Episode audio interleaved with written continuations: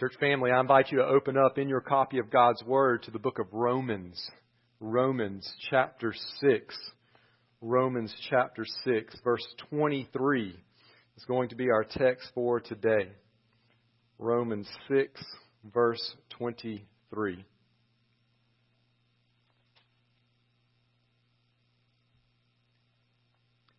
title of our message is The Good News. The Good News. Romans chapter 6, verse 23. God's Word says this to us, church. For the wages of sin is death, but the free gift of God is eternal life in Christ Jesus our Lord. I'm going to read that one more time.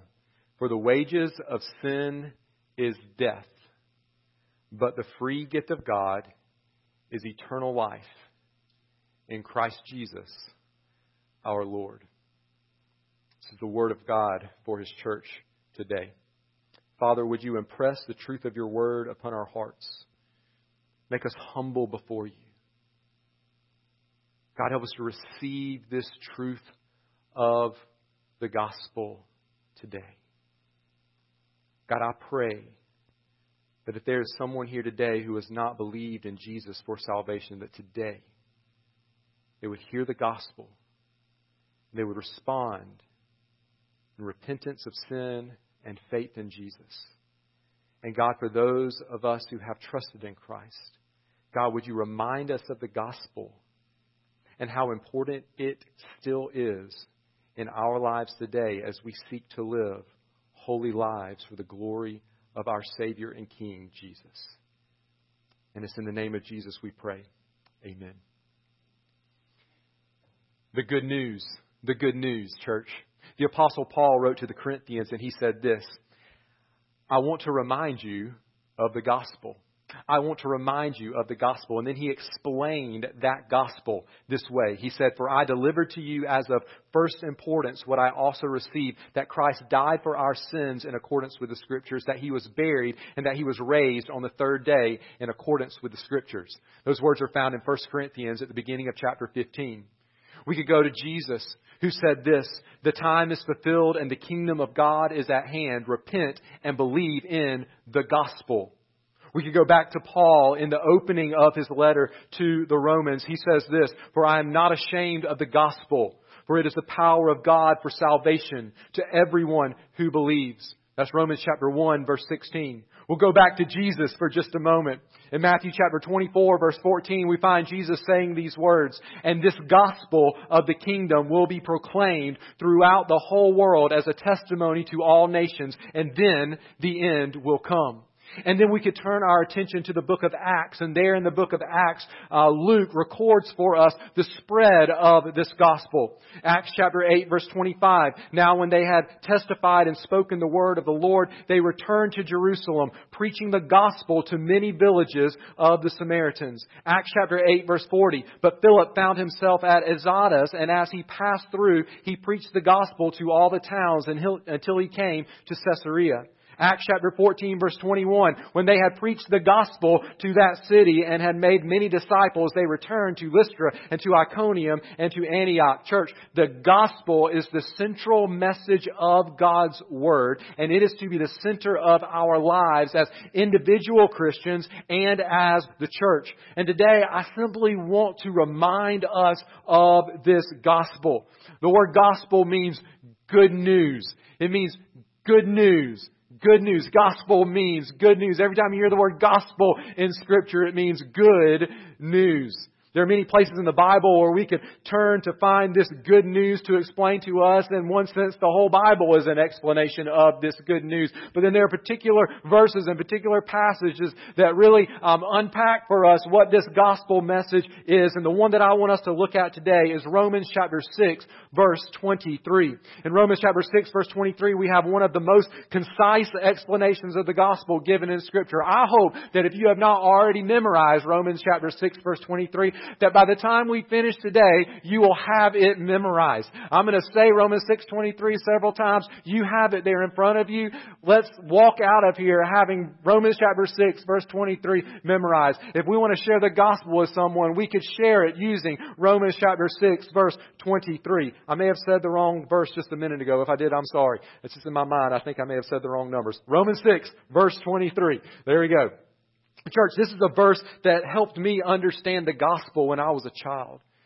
Um, as far back as I can remember, um, this is a verse that helped me understand um, what this good news of Jesus was. It's a verse that helped me come to faith in the Lord Jesus Christ. It's a verse I, I love to use when sharing the gospel with other people. It's a verse that leads me even today um, to celebrate and continue celebrating what Jesus has done for me. If you're lost in your sin today, please hear me. And this is a verse that can lead you to believe in Jesus and be saved from your sin. And if you have been saved from your sin, if you are a Christian here today, it's a verse that will help us as Christians live out the gospel in our lives as we read this verse and study it in its broader context in the book of Romans. For the wages of sin is death. But the free gift of God is eternal life in Christ Jesus our Lord.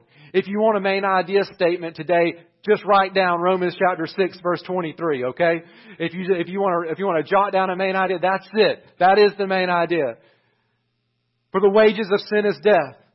But the free gift of God is eternal life in Christ Jesus our Lord. I want to share with you four main truths today concerning the good news of the gospel that arise from Romans chapter 6 verse 23 as we look at this verse and study it in its context here in chapter 5, uh, excuse me, chapter 6 of Romans.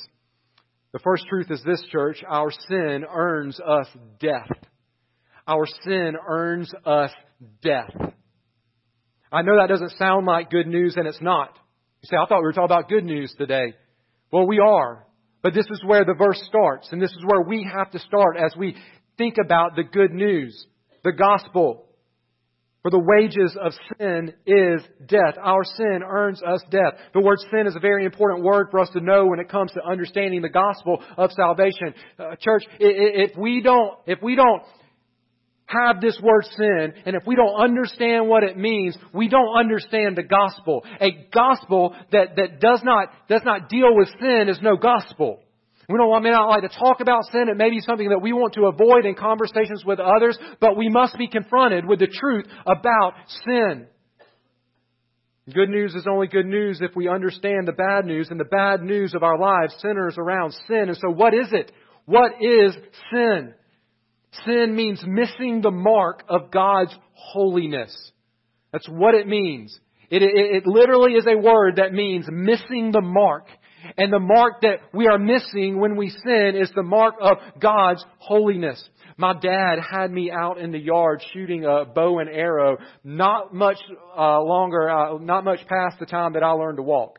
About the time I learned to walk, I had a bow and I was walking around and I was I was shooting arrows, right? And I was shooting arrows at uh, at a target. Ever since then, I have always enjoyed archery. It's one of the hobbies that I enjoy. And now one of my daughters has taken up archery and and she really enjoys it. And I think some of the other ones probably will enjoy it once they get big enough to be able to hold a bow and pull it back. And so we go out and shoot. Um, and uh, and the goal when we go out is to is you know this is to hit what not just the target, but the bullseye, right? We want to hit that center of the target. That is our goal. Anything else is a miss. We, we may say, well, that was close, but, but it was a, it was a miss if we don't hit the bullseye. Sometimes we miss badly, and sometimes we miss barely, but either way, if we fail to hit the bullseye, we have fallen short of the goal. We have fallen short of that mark. And church, when it comes to our relationship with God, God's holiness is the standard. That is the bullseye. It is the mark which we are to always hit. Every one of our thoughts, consider this, every one of our thoughts, every one of our words, every one of our actions are like arrows, and every arrow must hit the bullseye of God's holiness if He is going to be able to accept us and welcome us into His presence. Now, maybe you're thinking, you mean the standard is perfection? Every thought, every word, every action hitting the bullseye of God's holiness? Perfection is the mark. We have to be perfect to be accepted by God? Yes. That's exactly what God's Word teaches. That is exactly the standard. God is perfect. And so it would be wrong for him to, he would in effect be sinning if he accepted anything less than pure and perfect holiness. That means we have a problem. And if, and if you don't think you have a problem, you just prove that you have a problem. We are sinners. And if you're unwilling to admit that, that, that in itself is a sin. It's lying to yourself. Even the, the Apostle John said we deceive ourselves if we say we have no sin. We are sinners. We have missed the mark of God's holiness. In the words of Romans chapter 3 verse 23, all have sinned and fallen short of the glory of God. That arrow has missed the mark. And with missing the mark comes the consequence of missing the mark. That is death. Our sin earns us the consequence of death. So well, why is that the consequence? Why is death the consequence for, for, for falling short of God's glory, falling short of His holiness? Well, think about it this way. God is life. He is life. There's no death in him. He, he, is, he is life. He, he has always existed. There's never been a time when he is not. There never be, will be a time when he ceases to exist. He is life. He is the author of life. To be in relationship with God means to enjoy that life that is God. But when we fail to honor the holiness of God by missing the mark of His holiness, when we sin, we then forfeit the life that comes with being in relationship with the author of life. When we sin, we earn death. And, and here's the thing the death that we earn isn't merely uh, breathing our last breath and then just ceasing to exist. The death that is the consequence of our sin is the, is the opposite of enjoying the presence of God. It is separation from God forever. It is an eternal death where forever and ever we experience the horror of being rejected by God and pushed out of His presence and punished by Him. Over and over, Jesus described the eternal dwelling place of those who die in their sin as a place of weeping and gnashing of teeth. God is life.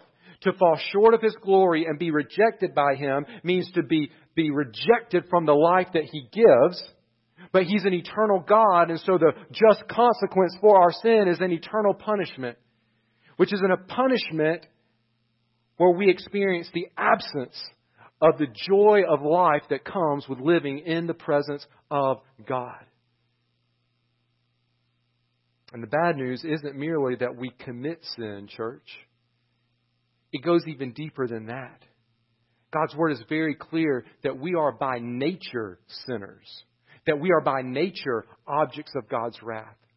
It's not that we come into this world and live perfectly until we, we, we happen to commit a sin. We come into this world already lost in our sin. Uh, you could back up to, to Romans chapter 5, beginning in verse 12, and there the Apostle Paul explains that when Adam sinned, we all sinned. In other words, he was the representative of the race of humanity, and when he sinned, the entire race fell from the glory of God. We fell short of the glory of God. But lest we blame Adam, it's very clear that we also commit sin as well. And so we are doubly doomed, if you want to put it that way. We, we are doomed because of our connection to Adam, and we are doomed because of our own choice to sin against God. And here's what that means it means left to ourselves, we are hopelessly lost in our sin, and there's nothing that we can do to change our status as sinners deserving God's wrath. Left to ourselves, we are hopelessly lost in our sin, and there's nothing we can do to change our status as deserving of God's wrath, of God's punishment towards our sin. Our sin earns us death. We have to let that sink in for just a moment. It's true of every person on this planet.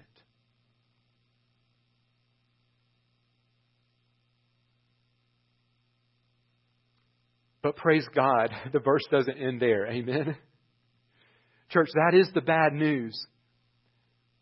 But when we understand that bad news, it makes the good news the best news in all of the world. Truth number two, church, is this God's grace provides us with life.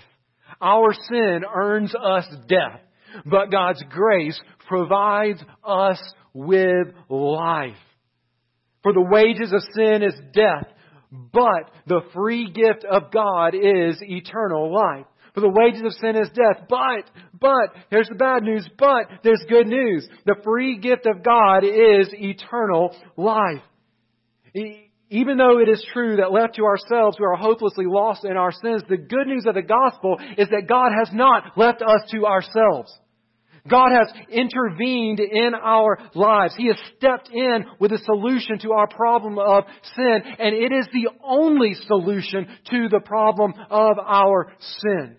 See, God's the only one who could, who could fix this problem, and He has offered one solution. Not many, but one. And there's no one else that has offered any solution. There's one solution, and God has offered it. He has graciously stepped in and provided us with a solution. And what is that solution? It is a free gift.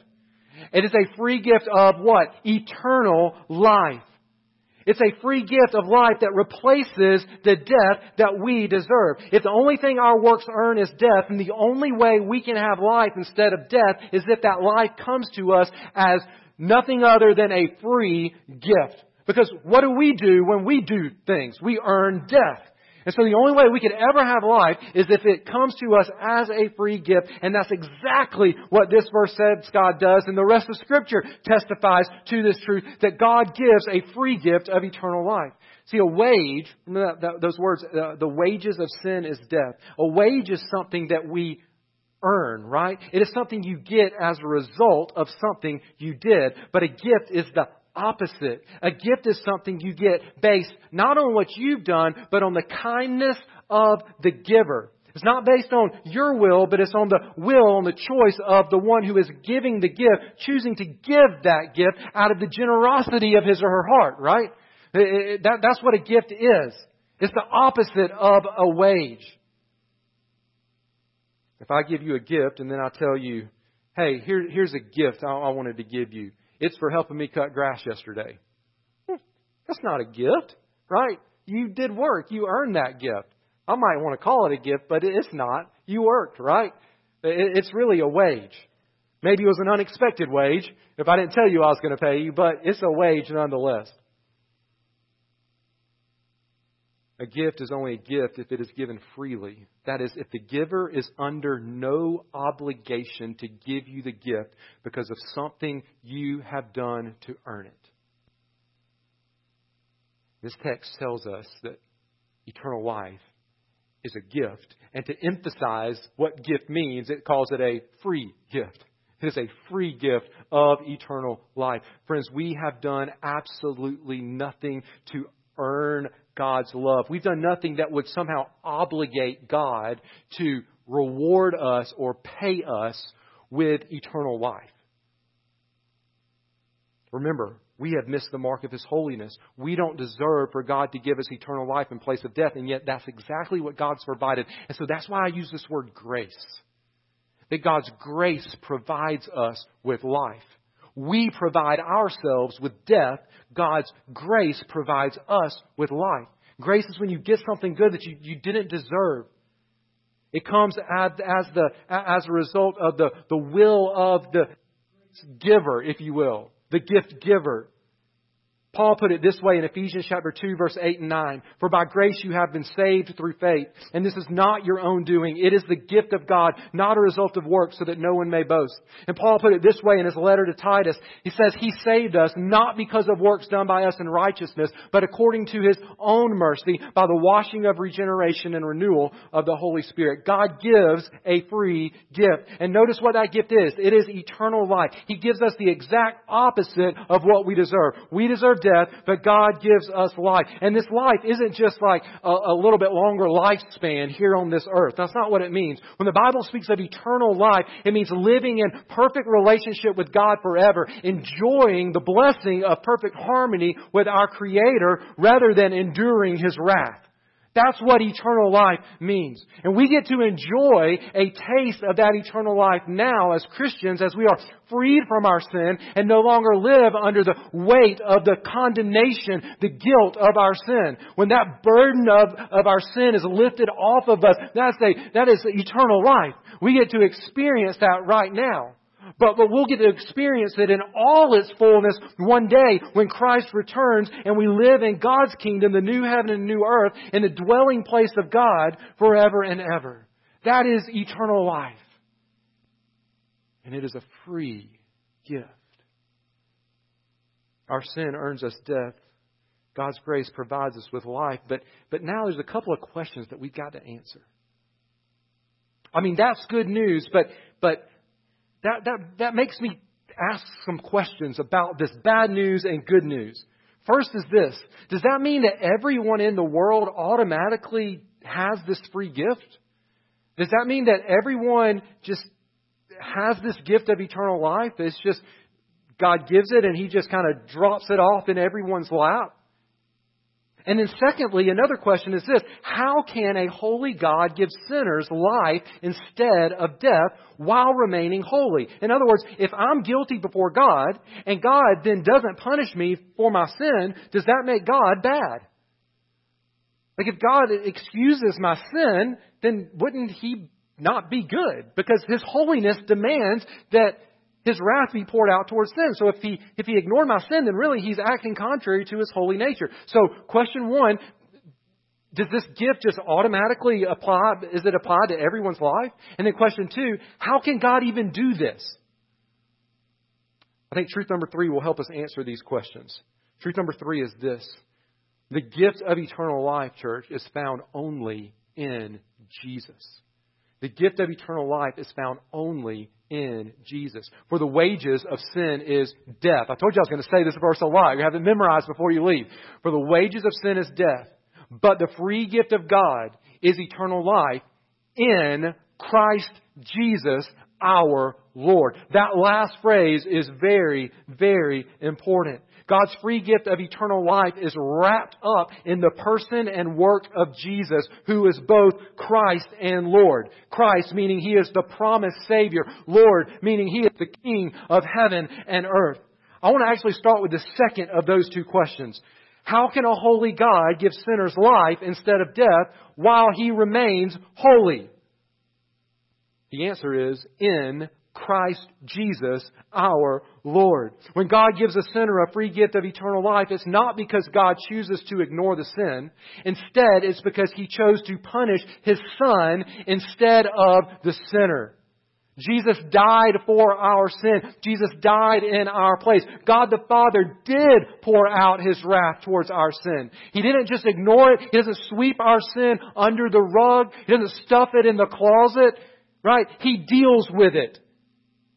But he deals with it in such a way that we can be forgiven. How is that? He poured his wrath out upon his son. I just want you to listen to how God's word describes Jesus taking our place. Romans chapter 3, verse 23 through 25. For all have sinned and fall short of the glory of God and are justified by his grace as a gift through the redemption that is in Christ Jesus. Here comes the substitutionary language, whom God, talking about Jesus, whom God put forward as a propitiation it's a fancy word, just basically means payment for sin. He put him forward as a payment by his blood to be received by faith. 2 Corinthians chapter 5 verse 21. For our sake, He made Him, talking about Jesus, to be sin who knew no sin, so that in Him we might become the righteousness of God. It's not just that God looked at us and says, I'm going to ignore your sin and make you righteous. He couldn't do that. He had to make Jesus our sin. He made Him who knew no sin to be sin. Our sin so that in Him, in Christ, we might become the righteousness of God. That is, we could be accepted by God as perfect, as hitting the mark of holiness, even though we had not. 1 Peter chapter 3 verse 18. For Christ also suffered once for sins, the righteous for the unrighteous. You see that substitutionary language? For Christ also suffered once for sins, the righteous for the unrighteous. Isaiah chapter 53 Verses 4 through 6, surely he has borne our griefs and carried our sorrows. Yet we esteemed him stricken, smitten by God, and afflicted. But he was wounded for our transgressions. He was crushed for our iniquities. Upon him was the chastisement that brought us peace, and by his stripes we are healed. All we like sheep have gone astray. We have turned everyone to his own way, and the Lord, Yahweh God, has laid on him, this suffering servant, Jesus the Messiah, the iniquity of us all. How can God not, how can God punish us? Excuse me, how can God not punish us for our sin and at the same time stay, remain a holy and perfect God? By pouring out His wrath upon His only begotten Son instead of upon us. This free gift of eternal life is in Christ Jesus our Lord. It is through the death of Jesus that we can have eternal life. And there is no other way. There's no other alternative. Jesus is the only one who has taken our place in death and endured God's wrath on our behalf. He's the only one who has been a perfect substitute sacrifice for us. And He is the only one who has conquered death. Yes, Jesus died in our place uh, on the cross, but He didn't stay dead. He rose up from the dead. He conquered death with life, which means He is able to replace the death that we deserve with the life and it's the life of Jesus. It's the resurrected life of the one who has conquered the grave forever and ever and ever. Only Jesus has died for sin and risen from the dead, and therefore salvation is only in Christ Jesus our Lord. As Paul says in Romans chapter 6, verse 23. But that then leads to the second question. Really, it was the first question, but we're going to look at them in reverse order, right? That leads to that other question. Does this mean that everyone in the world automatically gets this free gift of eternal life? And, church, the answer is no.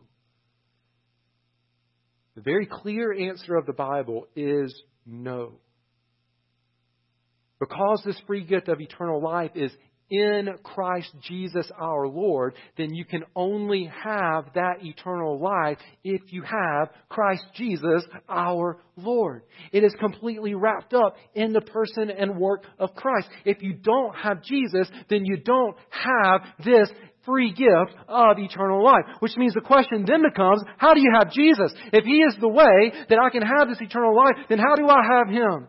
Well, do you have to read your Bible a certain number of times or, or go to church a certain number of times or, or say a certain prayer or try to be a better person or, or do more good things than bad things or, or give some money to a good cause or you fill in the blank with whatever kind of good work we might would think would, would earn us Jesus? We've already seen that none of these can be the way to eternal life. None of these can be the way to, to this to this Jesus because eternal life is a free gift. Remember? It's not something that we earn. It's something that we receive as a gift. So how do we get this Jesus if we don't work for Him? And the answer is this, church. It is through faith. It is through faith. We receive it through faith. Paul has already spoken about this need for faith extensively in chapters 3 and 4. If you want to go and read um, just a, a, very detailed and incredible explanation of faith rooted in the Old Testament and then applied to us in the New as followers of Christ, go back and read uh, chapter 3 and chapter 4. Faith isn't a good work we do. Say, do you have to do something to be saved? Well, you have to have faith. You, you don't do nothing in the sense that it's just you just keep on sinning and, and just, God just gives you a gift of eternal life, but you just keep on sinning. You do have to do something, but the thing that you have to do is really doing nothing. Here's what I mean by that.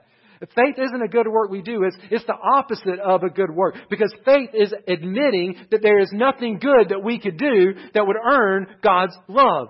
and then trusting that God has done all the work himself that's necessary to save us from sin through Jesus' Son. It's simply receiving the gift.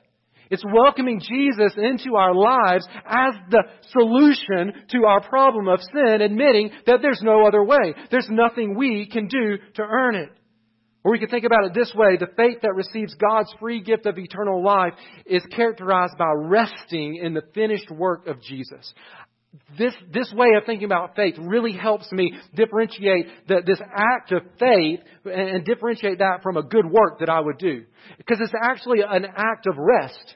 It's actually saying, I can't do it, but I'm going to rest upon the finished work of Jesus on the cross.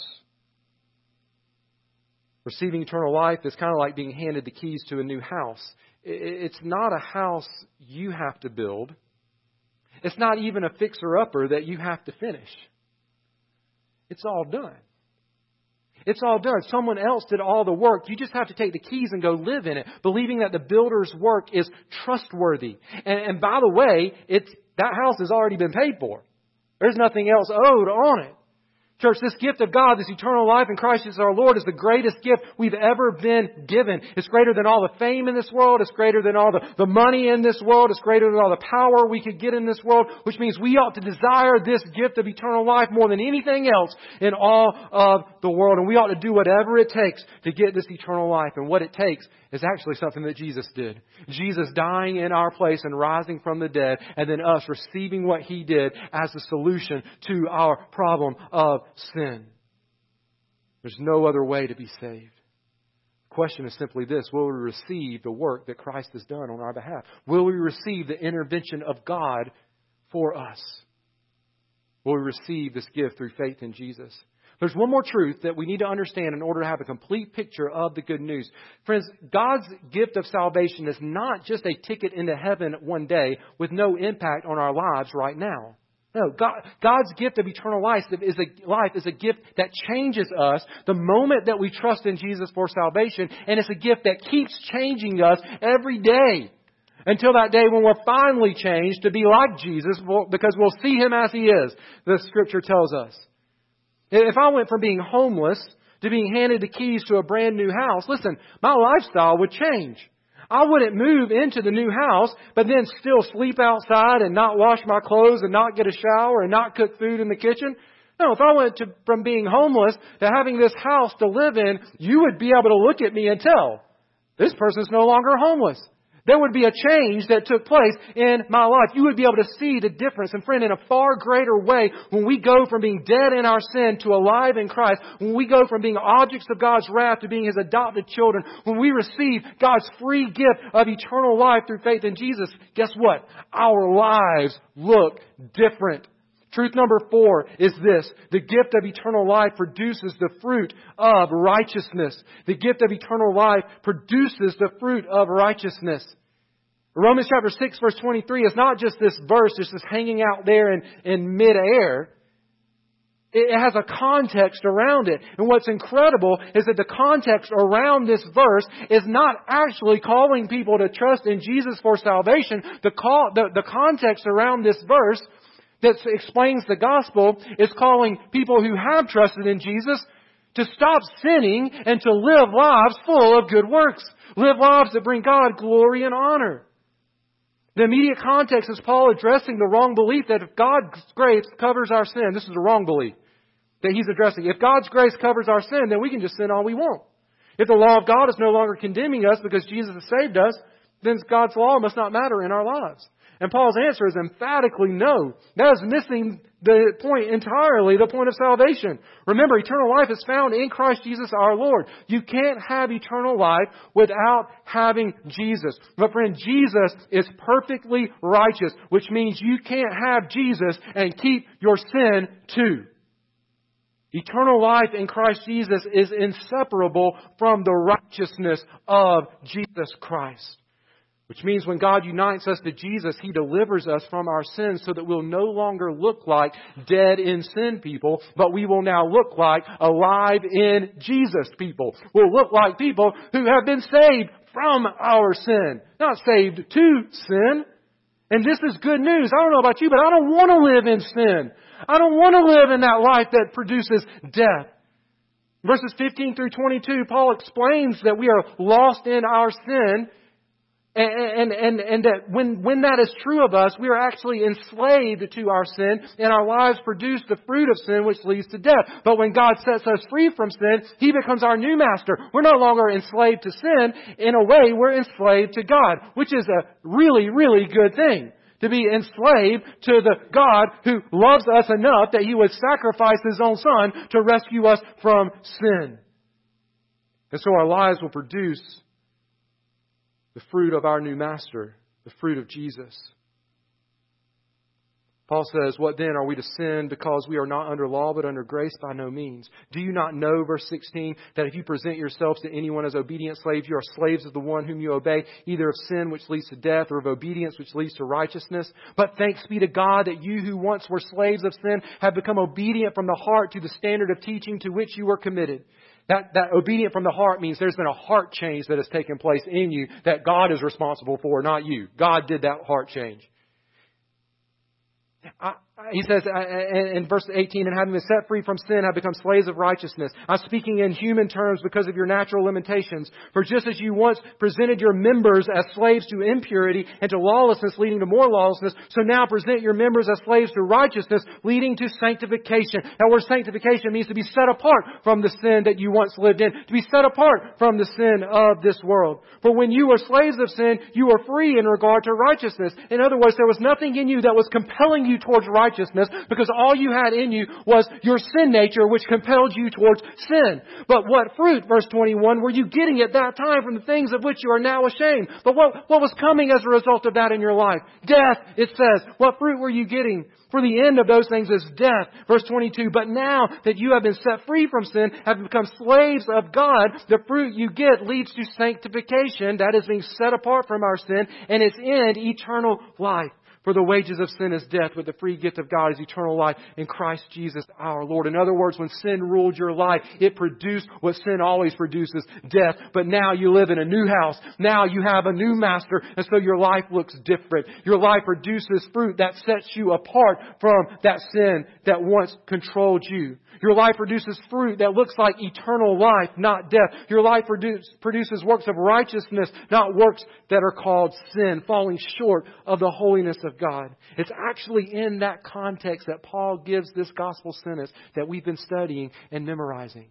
For the wages of sin is death, but the free gift of God is eternal life in Christ Jesus our Lord. The good news, the gospel, the gift of salvation does not come as a result of our works, but it does produce good works. In other words, church, the gospel is not only for lost people, the gospel is for saved people as well. Christians, the gospel gets rid of sin and replaces it with righteousness, and it keeps doing that in our lives we ought to come back to the gospel over and over, church, to remind us that our good works have done nothing to earn us our salvation. And at the same time, we come back to the gospel over and over and over again to remind us that we are to be passionately pursuing a life of good works because of the change that God has brought about in our lives in rescuing us from sin through this free gift of salvation. Yes, it is a free gift, but it is a gift that changes our lives. Yes, we are to put away sin and live holy lives, but only after we have received God's free gift of salvation. We don't earn eternal life, but when we receive it as a free gift from God, we then live it out every day of our lives. The gift of eternal life produces the fruit of righteousness. Church, this is the good news. Our sin earns us death. God's grace provides us with life. The gift of eternal life is found only in Jesus, and the gift of eternal life produces the fruit of righteousness. At the beginning, I said this about Romans chapter 6, verse 23. I said this. I said, if you are lost in your sin today, then this verse can lead you to salvation. And I also said this. If you have trusted in Christ and you are a Christian today, then this verse can lead us to more and more holiness in our lives. It can lead us to submit to God and allow Him to push sin out of our lives and pull in His holiness. You see, here's the thing every one of us falls into one of those two groups. And both of those two groups need the gospel. You need the gospel. I need the gospel. Now, let me just ask you, which group are you in? Because that's going to determine how you respond to the gospel. Have you trusted in Jesus Christ for salvation? That means have you looked at your life and said, I am a sinner, I deserve God's punishment, but I believe that God loved me so much that He sacrificed His only Son to pay the price for my sin. And I'm going to trust in what Jesus did to save me. And He's going to come into my life and He's going to become the, the Christ, that is the Savior, and He's going to become the Lord, that is the King of my life. Christ Jesus our Lord. Have you trusted in Jesus? And if you haven't, then the only right response today is for you to believe in Jesus for salvation, for you to reach out your hands that have only sin in them and say, God, that's all I have to offer, but I'm going to receive your gift of salvation today and I'm going to believe in Jesus. I'm going to be saved because you love me so much. And if you have already trusted in Christ, then please don't think this gospel is only for the people in here who haven't trusted in Jesus. Because our lives ought to look like Jesus, church. And so, my question for you, then, Christian, is what sin is there in your life that the gospel needs to push out today? No, you don't need to get resaved. We don't do that. Once God saves a person, He saves them. But He keeps working on that saved person to push out that sin and pull in His holiness. And so what sin does God need to push out of your life today? What holiness does He need to push in? Where in your life are you missing the mark? You've been rescued. You've been set free. But man, God is worthy. Christ who died for us is worthy of us to hit that mark of holiness with our lives. And we have His Holy Spirit who helps us do that. And so, what, what sin do you need to confess to the Lord? How, where do you need to get back on track with God's help so that you can look like somebody who's been handed that keys to that new house? You can look like somebody who's been clothed with the righteousness of Jesus. I'm going to ask if you would to bow your heads, close your eyes. First, which group are you in? Have you trusted in Jesus or have you not?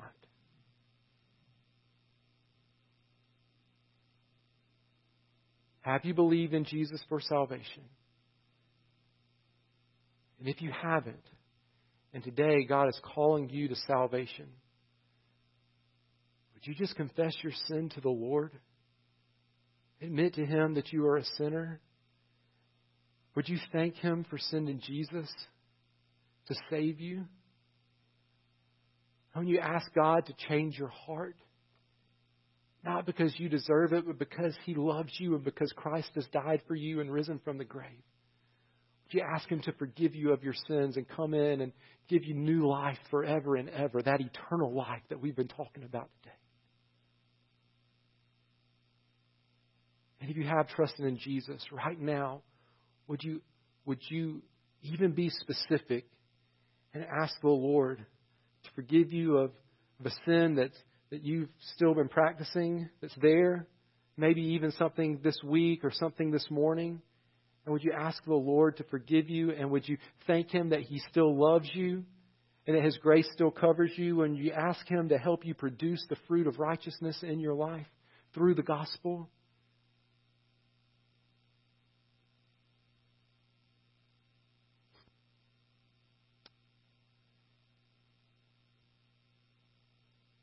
You would, open your eyes and just look at me for a moment.